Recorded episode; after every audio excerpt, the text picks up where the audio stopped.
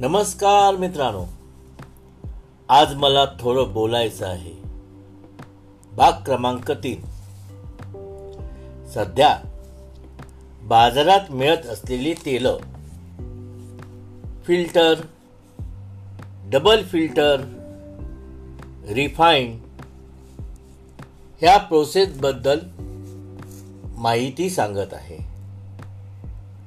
जी तेलं आपण विकत घेत आहात ती सर्व तेल तीनशे डिग्री सेल्सिअसमध्ये उकळली जातात.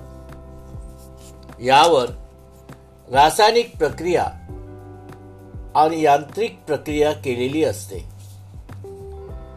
यामुळे सगळ्या प्रकारची नैसर्गिक पोषण मूल्ये अजिबात शिल्लक राहत नाही. जे खाली राहतो तो चव नसलेला साका. आणि ते आपल्याला तेल म्हणून विकले जाते.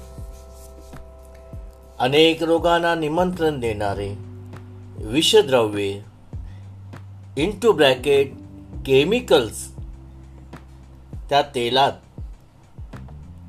तयार होतात. मिक्सिंग हा शब्द हा त्यांचा आधारस्तंभ. रिफाईन करताना केमिकल्स वापरले जाते.